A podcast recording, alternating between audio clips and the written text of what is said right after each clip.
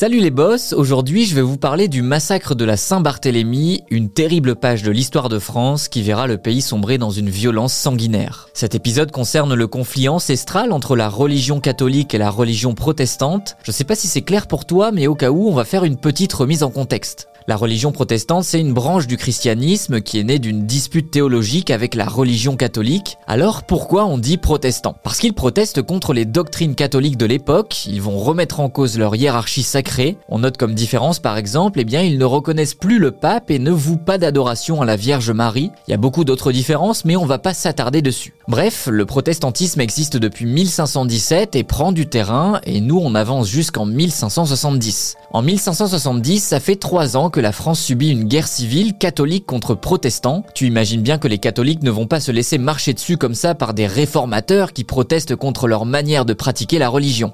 Et donc après trois ans de guerre civile, une paix est signée, et pas n'importe quelle paix parce qu'elle ouvre le retour des protestants à la cour de France. Et tu te doutes que ça choque les catholiques. Mais en fait, le roi et sa mère, Charles IX et Catherine de Médicis, ce qu'ils veulent, c'est la paix et éviter la guerre à tout prix à un moment où les finances de l'État sont à sec. D'ailleurs, tu remarqueras que les plus grands conflits démarrent souvent quand les finances de l'État sont au plus bas. Bref, avec le retour des protestants à la cour, il y a un mec important, Gaspard de Coligny, un protestant qui redevient conseiller du roi Charles IX. Et petite question, qu'est-ce qu'on fait à l'époque pour concrétiser une paix? Eh bien oui, un mariage. Catherine de Médicis, elle décide de marier sa fille, Marguerite de Valois, une catholique, à Henri III de Navarre, un protestant. Spoiler, Henri III de Navarre, c'est le futur Henri IV. Et c'est là que ça va partir en cacahuète. Tout le monde est contre ce mariage, pape, protestant, catholique. Alors que le mariage a lieu le 18 août 1572, de nombreux protestants affluent à Paris pour ce mariage princier luxueux. Mais pour le peuple parisien, la pilule est difficile à avaler, un mariage aussi fastueux quand les récoltes sont mauvaises et que le peuple a faim,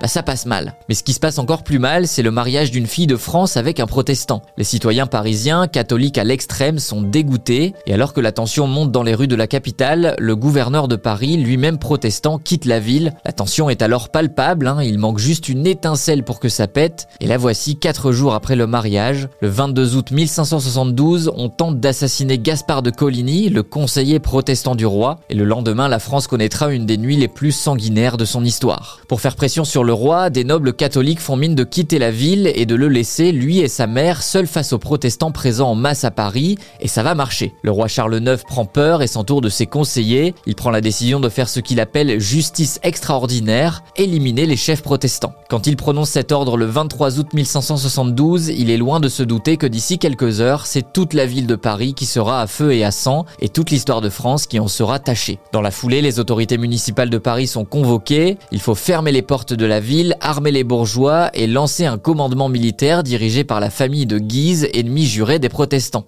Le commandement militaire s'arme et se part d'une croix blanche sur le cœur. Première destination, l'hôtel de Gaspard de Coligny. Il est tiré de son lit, achevé et jeté par la fenêtre. Deuxième étape, les nobles protestants. Le commando se dirige vers le palais du Louvre, il se saisit des protestants, les sort du château et les massacre. Leurs corps sont dénudés, traînés dans les rues et jetés dans la Seine. Le commandement de Guise ne s'arrête pourtant pas là, il se dirige vers le faubourg Saint-Germain, demeure des chefs protestants alors hors de la ville, mais les portes sont fermées, les chefs protestants s'échappent. Le commando est pris d'une ferveur sanguinaire, il ne peut pas s'arrêter là. Dans sa colère, les ordres sont oubliés et la tuerie se généralise. C'est à ce moment-là que la situation échappe au contrôle de Charles IX. Femmes, enfants, bourgeois, tous les protestants sont visés, quel que soit leur sexe, quel que soit leur âge, quel que soit leur rang, et le massacre ne fait que commencer. Le bruit de l'opération militaire engendre chez les Parisiens de la peur et donc de la violence. Ils pensent que les protestants les attaquent, alors ils se défendent. Les maisons sont pillées, les cadavres sont dénudés et jetés dans la Seine, alors que les protestants les plus vifs essayent de se réfugier chez des amis catholiques. Les maisons sont fouillées et les opposants à la tuerie sont assassinés.